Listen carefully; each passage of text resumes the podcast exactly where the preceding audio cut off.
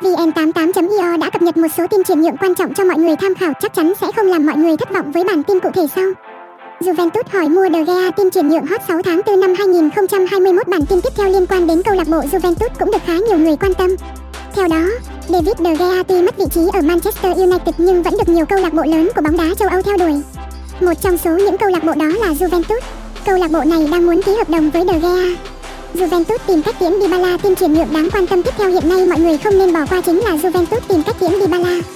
Mặc dù dành nhiều sự chú ý cho De Gea nhưng câu lạc bộ này vẫn không quên việc tìm cách tiễn khéo Dybala. Theo đó, nếu việc này xảy ra thì 6 năm vinh quang của Paulo Dybala ở Turin có thể kết thúc vào mùa hè theo một cách khá đáng tiếc. PSG muốn lấy Arthur Melo tin chuyển nhượng không nên bỏ qua một trong những bản tin rất đáng quan tâm tiếp theo chính là PSG muốn lấy Arthur Melo. Câu lạc bộ này đang xem xét Arthur Melo là một trong những giải pháp bổ sung cho hàng tiền vệ. Ở hồi đầu mùa giải, Arthur đã đến Juventus khi diễn ra thương vụ trao đổi Miralem Pjanic với Barca.